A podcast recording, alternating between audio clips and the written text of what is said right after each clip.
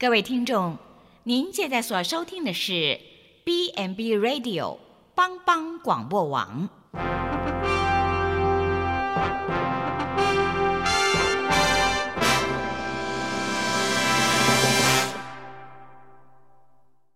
即将为您播出的是由萧锦峰牧师主持的《爱琳福气》。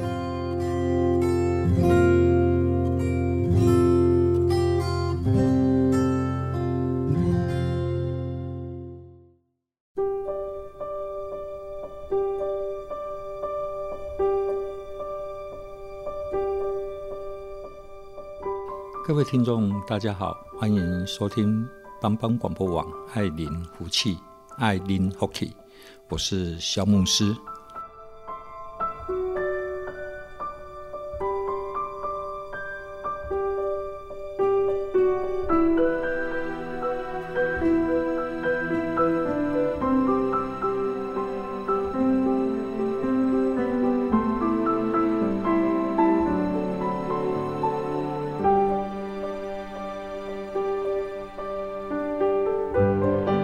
最近过得如何呢？有人说，你不能够决定你会遇到什么样的人、什么样的环境、什么样的天气，但是你可以调整自己的心态啊，去面对它。如果你用一个比较积极正面的态度来面对你周遭的人事地物，那你就是一个会比较快乐的人，因为你不受环境的制约。譬如说吧，有人很不喜欢下雨。但是那个不是你能够决定的。但是你如果调整自己的心情，用一个比较正面的眼光来看这个下雨这个天气，它不也是有一种浪漫的美吗？你想看看，当你跟着你所爱的人撑着一把雨伞，一起漫步在雨中，那个是很令人家羡慕的，不是吗？今天要跟各位来谈一下圣诞节的故事啊！我特别要谈一下另类的圣诞节。为什么叫另类的圣诞节呢？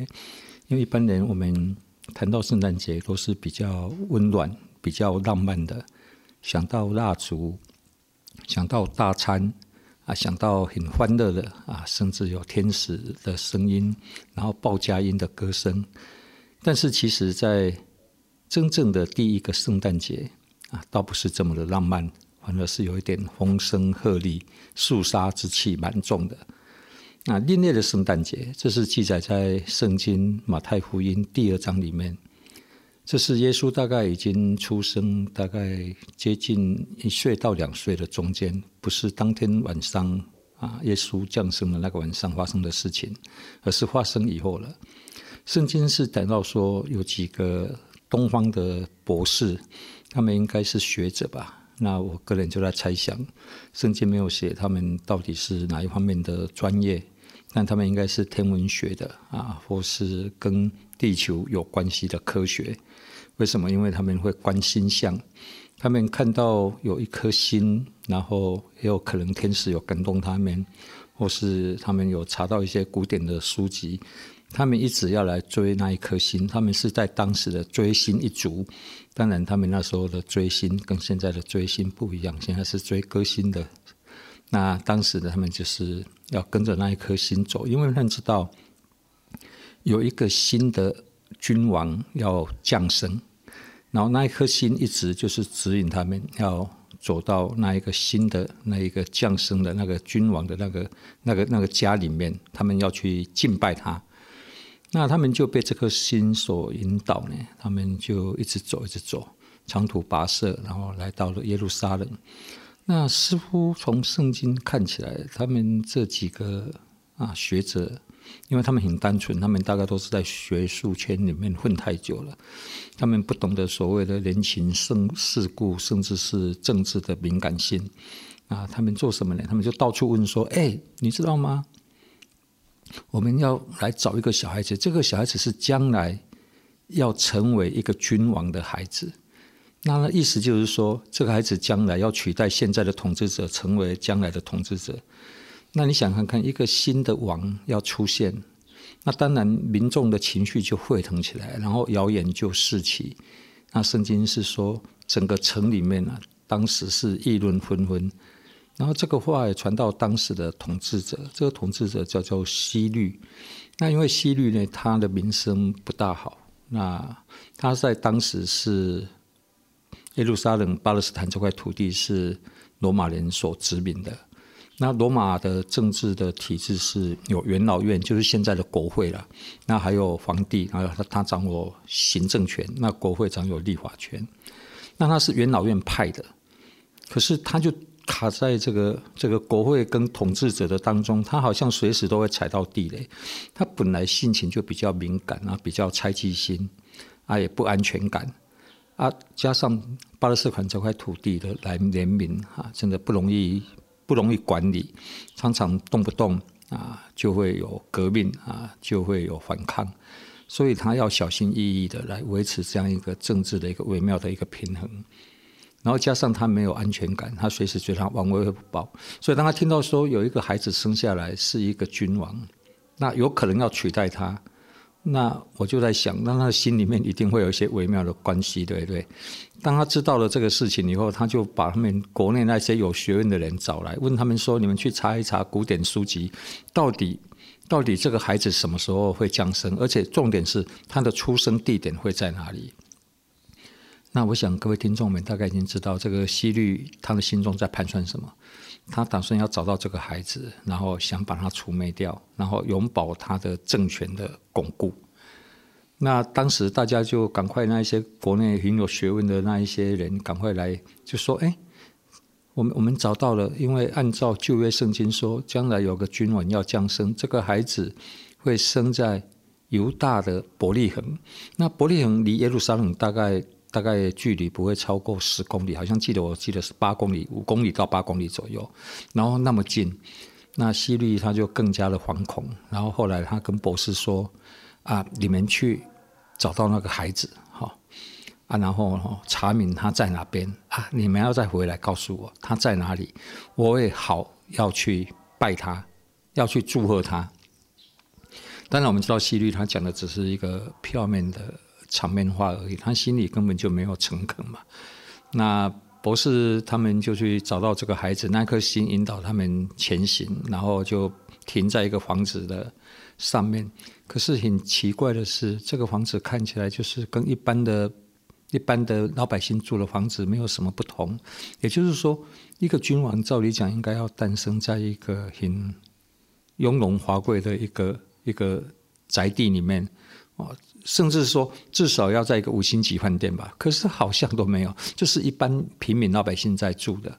当然，这个博士他很相信这一颗心引导他们，那他们就进进去，然后看到这个孩子，就献上当时他们特别准备的黄金、乳香、没药。那这三样的东西呢，其实都是要给君王的，朝见君王的要拜的一个一个贡品啊，或是一个礼物。那这几个博士就。敬拜了这个小孩子以后呢，就拜了这个小孩子，等于承认啊他的君王的地位啊。然后他没有回到希律那里，因为途中有天使来警告他们说：“你不要再回到希律王那里，因为希律王会透过你们找到这个孩子，会把他杀了，然后你们自己的性命也有危险。”所以博士他们就从别的路就回去了。那希律在王宫里面左等右等，奇怪，怎么这这个这几个人去了，怎么没有回来？后来他接到消息是说，这个博士已经离开自己的国统治的范围，离开自己的疆界了。他们要回到自己的国家，又往东方走了。那希律觉得他自己被摆了一道，他自己觉得被愚弄了，他很愤怒。那他干脆就宁可错杀一万，不可放过一个。他就下令，把在伯利恒城里面的两岁以内的婴孩全部都屠杀。然后，当他做这样的命令的时候，但是也有天使去警告这个孩子。这个孩子的父亲叫约瑟，母亲叫做玛利亚。那这个孩子名字叫耶稣。那去提醒这个耶稣的爸爸说：“哎，你要赶快带你的儿子。”要赶快连夜要跑，要跑到埃及去，跑离开这个希律王统治的这个范围里面，才可以得到安全。所以圣经也有用两节圣经，很简单的说，他们就连夜跑到埃及去了。那我个人就在猜想，因为当希律下达这个命令的时候，然后那士兵出发要到伯利恒去，那个没有，那个大概是几公里的路而已，所以我想那个情况应该是很危急的，甚至他们可能连行李没有办法好好的准备，连夜就是很仓促了就逃离了，到了埃及里面去。好，那当然第一个圣诞节我们看到了是什么？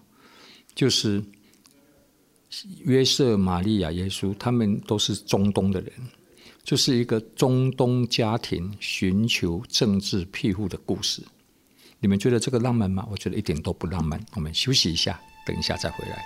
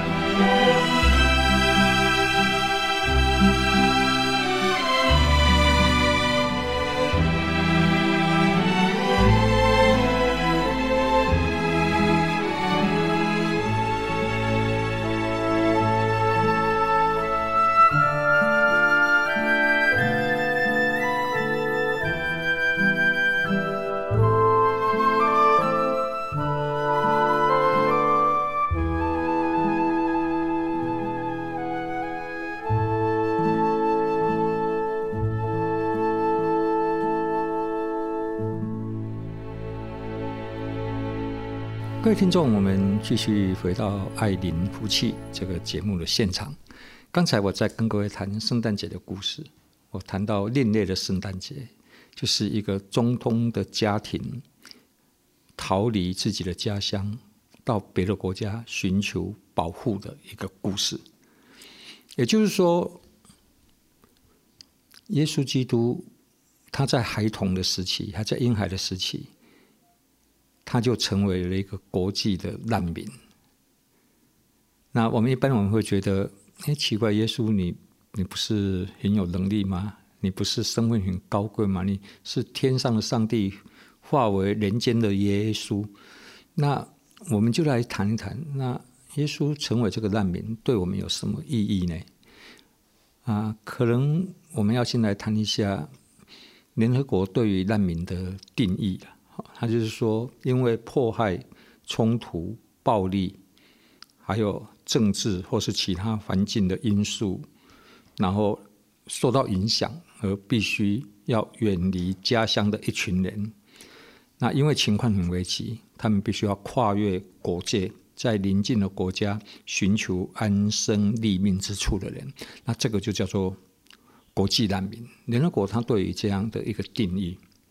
那所以以这样的定义来看的话，那耶稣他当时就成为新约圣经的第一个难民，而且耶稣那时候还是小孩子。我们知道几年前伊拉克啊有内战，叙利亚有内战，加上 IS 的肆虐，所以在这一大片的整个中东的这个地区呢，产生了大量的难民，许多的父母亲带着自己的孩子离乡背井，几百个人挤在一艘破烂不堪，而且又是空间不足的狭小的这个这一艘船里面。然后漂洋过海，他们想到欧洲去，然后寻求更好的环境。最主要是父母亲可以没有将来，但是自己的孩子要给他们一个可预期的、可看得见的、可被保护的一个将来。然后，然而很不幸，我们之前常看到报纸，许多这些船因为设备不佳，然后加上人太多了，常常就沉到海里去。每一次一死，就死掉几百个人。有一张照片令我们一直觉得很心酸的是，在一个海边有一个婴孩，一个孩子的尸体被被冲上来，冲上岸，他是趴着，然后半跪着，半趴着，然后他已经死了，尸体也僵硬了。这张照片被拍出来以后呢，引起了全世界极大的关注，特别是一些为人为人母亲的，当你在看这一些难民的。消息或是新闻的时候，我总是发现有一些做妈妈的，他们的眼光都会落在这一些难民的孩子的这个身上，他们的焦点会放在孩子的身上。为什么？因为同为人父母，同为人母亲，那媒体也喜欢用孩子来做题材来做报道。那因为死在海边的这一个小男孩的这一个遗体的这个照片被拍被放送出去以后呢，也就改变了欧盟一些主要国家，像德国、像英国、像法国，他们对于难民的接受度啊又变宽了。为什么？因为有舆论的压力。我们不能够把有需要的人拒绝在自己的国境之外，我们应该要想办法去帮助他们。对大人或许有可谴可谴责的地方，但是孩子他们都是无辜的，所以你看看。第一个新约圣经的难民是耶稣基督，而且他是一个孩童的难民。那这一件事情，我跟各位来谈这一些，在圣诞节谈这么不浪漫的事情，那到底对我们有什么意义没有？我在想，我个人有想到了两点。第一个，上帝在人的苦难当中没有缺席，因为耶稣基督他自己也成为难民。我相信，当他要从伯利恒跑到埃及的时候，那个距离大概是一百二十公里，他们要走大概啊六天五夜的时间，而且要经过西奈沙漠，那事情不容易的。你好不容易，而且经过罗马士兵的盘查，你顺利的进到埃及的境内以后，你那边语言是不通的，你是没有资源的，你的社会的。支持度是非常弱的，甚至他会不会也是被歧视的一个？那耶稣他从小经历过这一些的，所以耶稣也成为难民。所以就有人说，当我们看到中东的那一些难民逃离家乡，坐着船漂洋过海，然后要上岸的时候，他被挡在这个岸上的旁边。他说，其实许多时候我们在看那些难民的脸孔。特别是那些小孩子的难民，我们反而看到耶稣的脸孔就在他们的的身上。也就是说，耶稣他也成为难民，那他知道我们的苦难，他在人类的苦难当中没有缺席。我想，我们常常有一个迷失，就像有一个很有名的思想家，他叫罗素，他的一句名言是说：“上帝不存在。”为什么上帝不存在？他会有这样的论述呢？因为他说。如果上帝是美善的，那他所创造的世界应该是要美善的，应该是没有问题的。可是事实上，我们看到了这个世界邪恶充斥、暴力、战争、彼此伤害的事情不断的在发生，你这个世界变得不美丽了。所以这个世界不美善了，所以没有一位有美善的上帝存在。所以他说上帝不存在了。那我个人是在想，还好他死得早啊，不然我要找他辩论一下。那我要跟他辩论什么呢？我们休息一下，等一下再回来。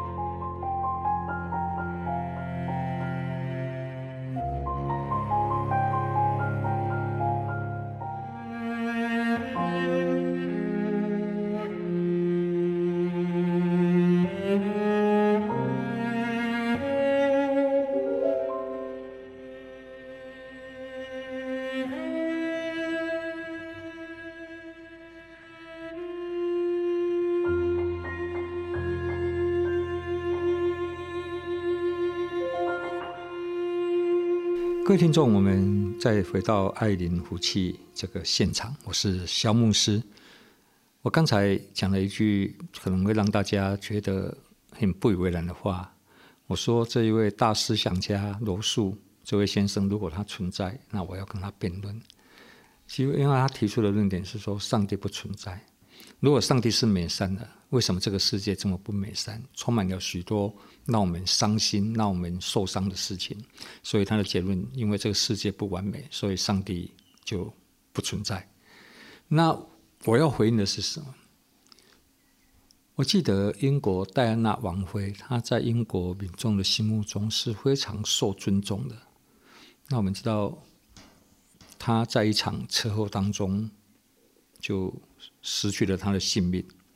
现在的英国民众其实还是很怀念他，还是有一点不接受现在的所谓他的先生查尔斯王子再娶了这一任的这一个这个将来成为皇后的一个人，大家还是很很想念这个戴安娜王妃，所以因为她很亲民，她很平易近人，她就是很平民。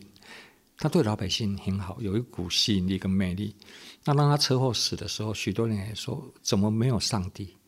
上帝意思是说，怎么这么不公平？这么好的一个人，怎么就死了？所以大家就把所有的责任就说：上帝，这都是你的问题。甚至有人说他否认上帝的存在。如果有上帝，就不应该让王辉发生这一场车祸。但是我要问的是什么？我要问的是说。奇怪，怎么从来没有人去问他的司机说：“你为什么车速要开那么快？”怎么没有人去问国仔队说：“你为什么要去跟拍？”其实大家都把责任外部归，都把责任推给上帝。所以有时候我也觉得上帝的脸也是黑的。为什么？因为他常背黑锅。我们人不都是要要强调我们要人权，我们要自由吗？那上帝让我们自由啊。